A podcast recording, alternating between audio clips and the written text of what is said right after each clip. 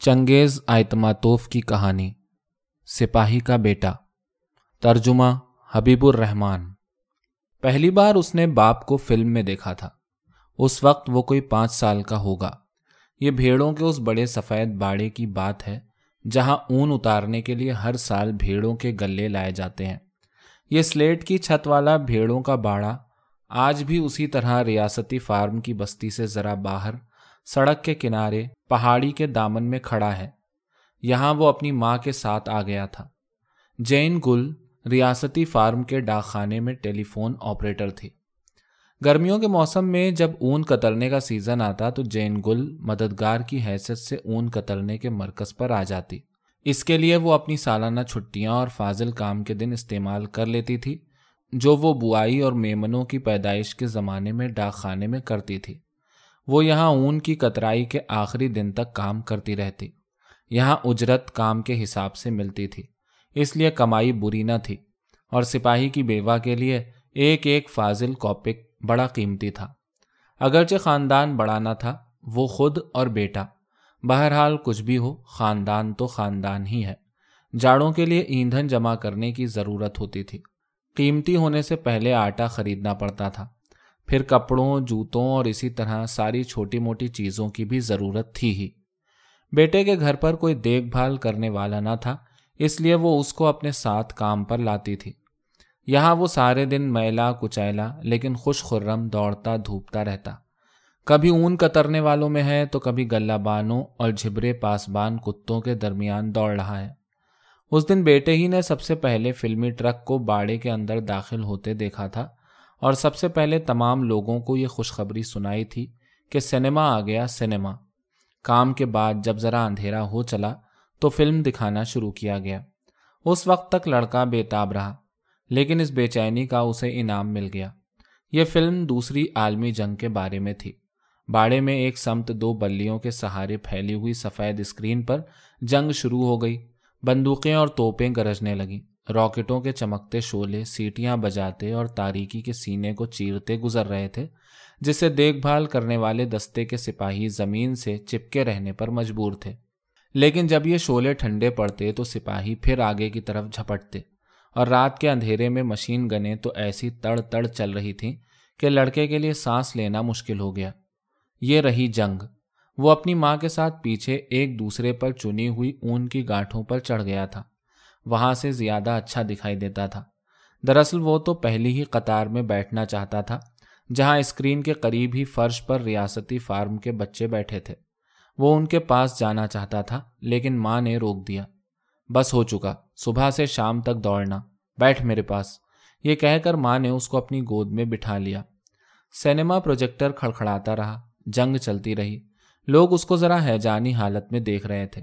ماں گہرے گہرے سانس لیتی رہی۔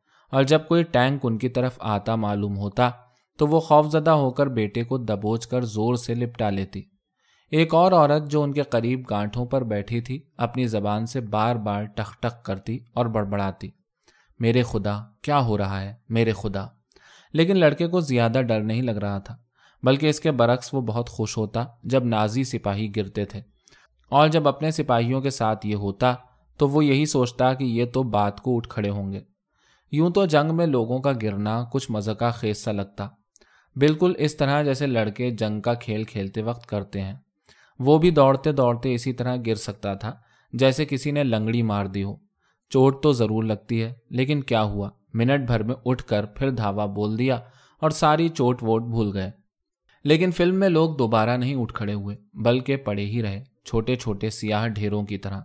وہ گرنے کا ایک اور انداز بھی جانتا تھا۔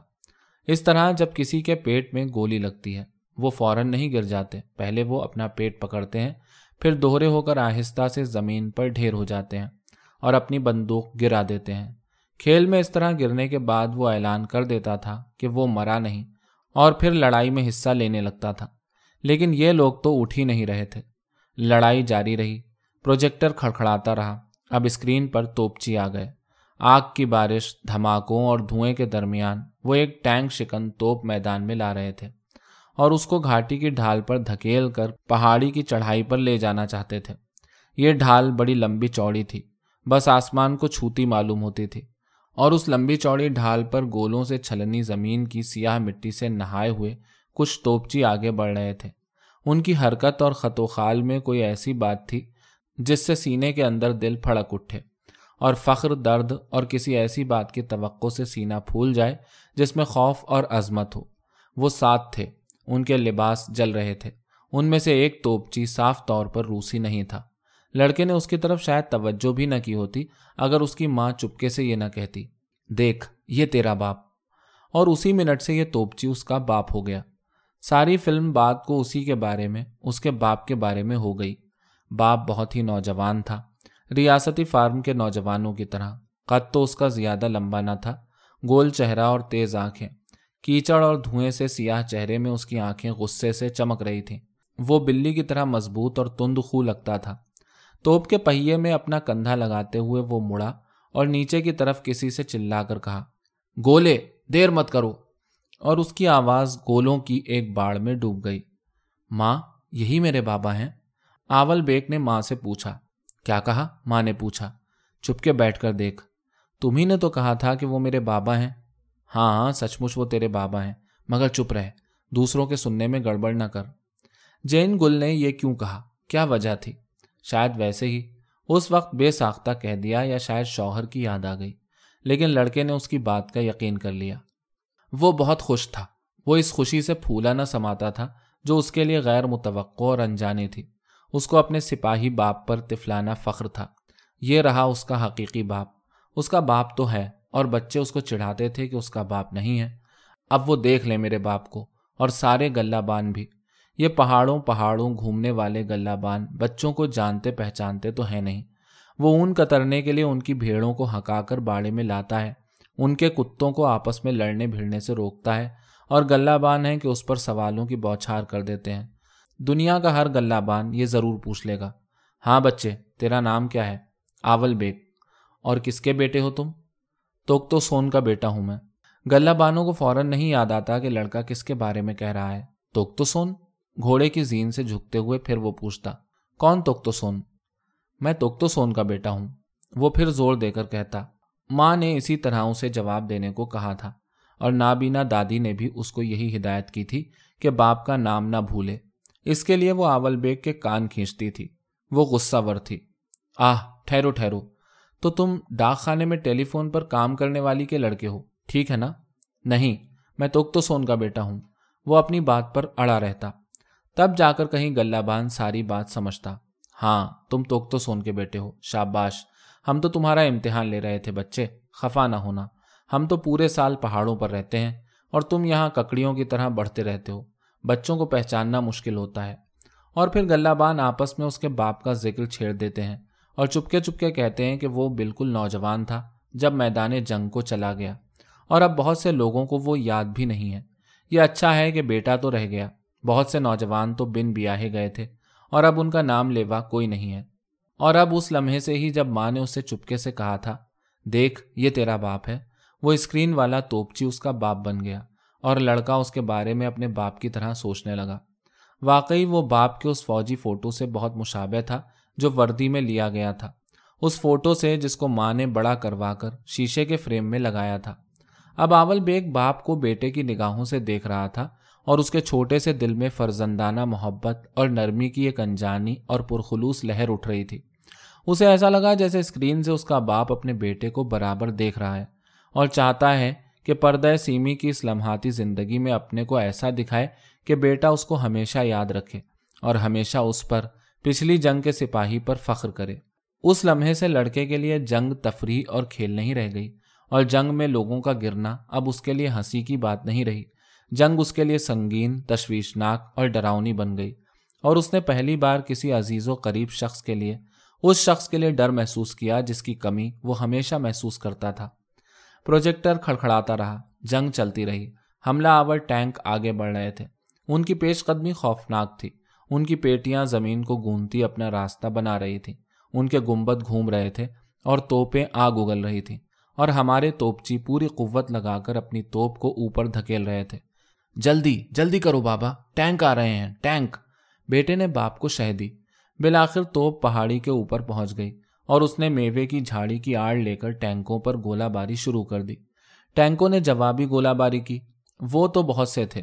حالت کافی خراب تھی۔ بیٹے کو ایسا لگا جیسے وہ بھی باپ کے ساتھ وہاں ہے۔ جنگ کے شولوں اور ہنگامے میں۔ جب ٹینکوں میں آگ لگ گئی اور وہ سیاہ دھواں دینے لگے۔ جب ان کی پیٹیاں پہیوں سے نکل گئیں اور جب وہ اندھوں کی طرح غصے میں ایک جگہ پر ناچنے لگے تو لڑکا مارے خوشی کے ماں کی گود میں کودنے لگا۔ لیکن جب ہمارے سپاہی توپ کے قریب گرنے لگے تو وہ چپکا دبک کر بیٹھ گیا۔ ہمارے سپاہی کم ہوتے گئے، ماں رو رہی تھی۔ اس کا چہرہ تر تھا اور جلنے لگا تھا۔ پروجیکٹر کھڑکھڑاتا رہا، جنگ چلتی رہی۔ لڑائی اب اور زوروں کے ساتھ بھڑک اٹھی۔ ٹینک زیادہ قریب آ رہے تھے۔ توپ گاڑی کے پہلو میں جھک کر باپ نے میدانی ٹیلی فون کے ذریعے چلا کر کچھ کہا، لیکن لڑائی کے ہنگامے میں کچھ سنائی نہ دیا۔ اب توپ کے پاس ایک اور سپاہی گر گیا۔ اس نے اٹھنے کی کوشش کی لیکن نہ اٹھ سکا۔ وہ زمین پر گر گیا اور زمین اس کے خون سے سیاہ پڑ گئی۔ اب صرف دو رہ گئے تھے، باپ اور ایک سپاہی۔ انہوں نے پہلے ایک گولا اور پھر دو یکے بعد دیگرے داغے۔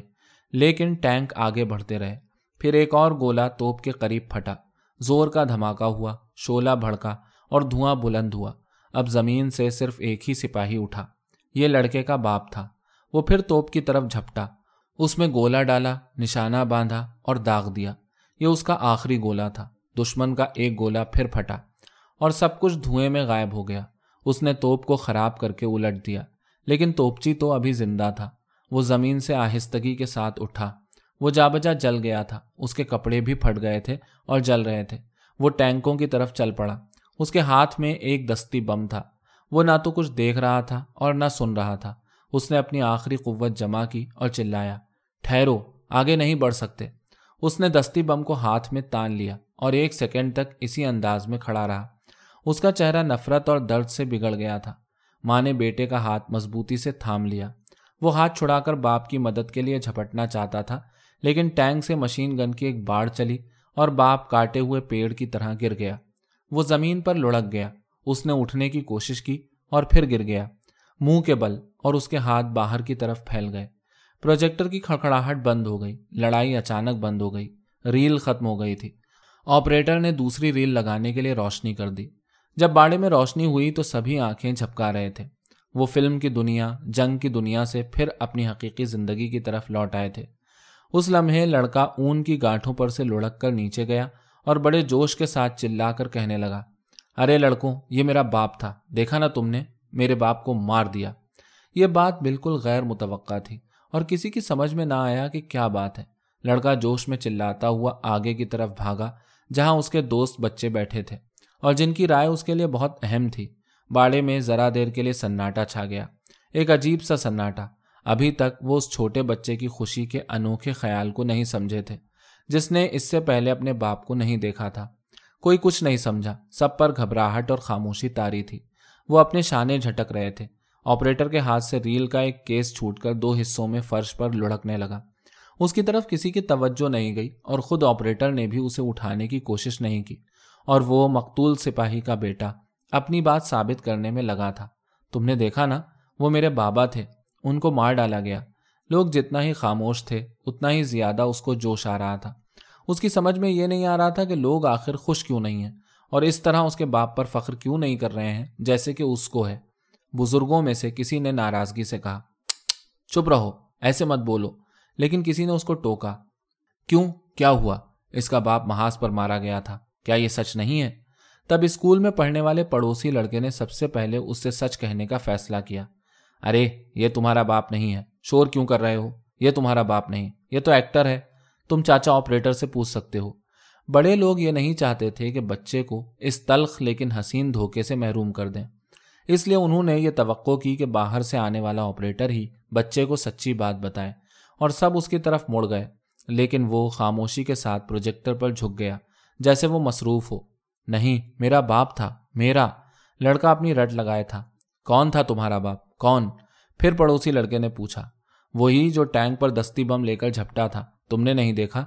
وہ اس طرح گر گیا۔ لڑکے نے اپنے کو زمین پر گرا دیا اور لڑک گیا۔ وہ دکھا رہا تھا کہ اس کا باپ کیسے گرا تھا۔ اس نے بالکل ٹھیک نقل اتار دی۔ وہ منہ کے بل اسکرین کے سامنے پڑا تھا اور اس کے ہاتھ باہر کی طرف پھیلے تھے۔ دیکھنے والے بے ساختہ ہنس پڑے۔ لڑکا مردے کی طرح زمین پر گر پڑا اور ہنسا بھی نہیں۔ پھر ایک عجیب سا سناٹا ہو گیا۔ ارے، کیا ہوا؟ تم کدھر دیکھ رہی ہو جین گل؟ ایک بوڑھی گلابان عورت نے جھنجلا کر کہا اور سب نے دیکھا کہ کس طرح ماں بیٹے کے پاس گئی۔ وہ غم میں بھری اور سنجیدہ تھی۔ اور اس کی آنکھوں میں آنسو تھے۔ اس نے بیٹے کو زمین سے اٹھایا اور بولی، بیٹا، آؤ چلیں، وہ تیرا باپ تھا۔ اس نے آہستہ سے بیٹے سے کہا اور باڑے سے اس کو لے کر چلی گئی۔ چاند بلند ہو چکا تھا۔ رات کے گہرے نیلے آسمان کے پس منظر میں پہاڑی چوٹیاں سفید چمک رہی تھیں اور نیچے استیپ میں زبردست اور بے کنار تاریکی پھیلی ہوئی تھی۔ اب اپنی زندگی میں پہلی بار لڑکے کو اپنے شدید نقصان کا احساس ہو رہا تھا۔ اس کو جنگ میں اپنے باپ کے مارے جانے پر انتہائی غصہ، تکلیف اور درد تھا۔ اس کے دل میں اچانک یہ خواہش پیدا ہوئی کہ وہ اپنی ماں سے لپٹ کر خوب روئے اور ماں بھی اس کے ساتھ روئے، لیکن وہ خاموش تھی۔ وہ بھی خاموش رہا۔ اس نے اپنی مٹھیاں بھینچ لیں اور اپنے آنسو نگل لیے۔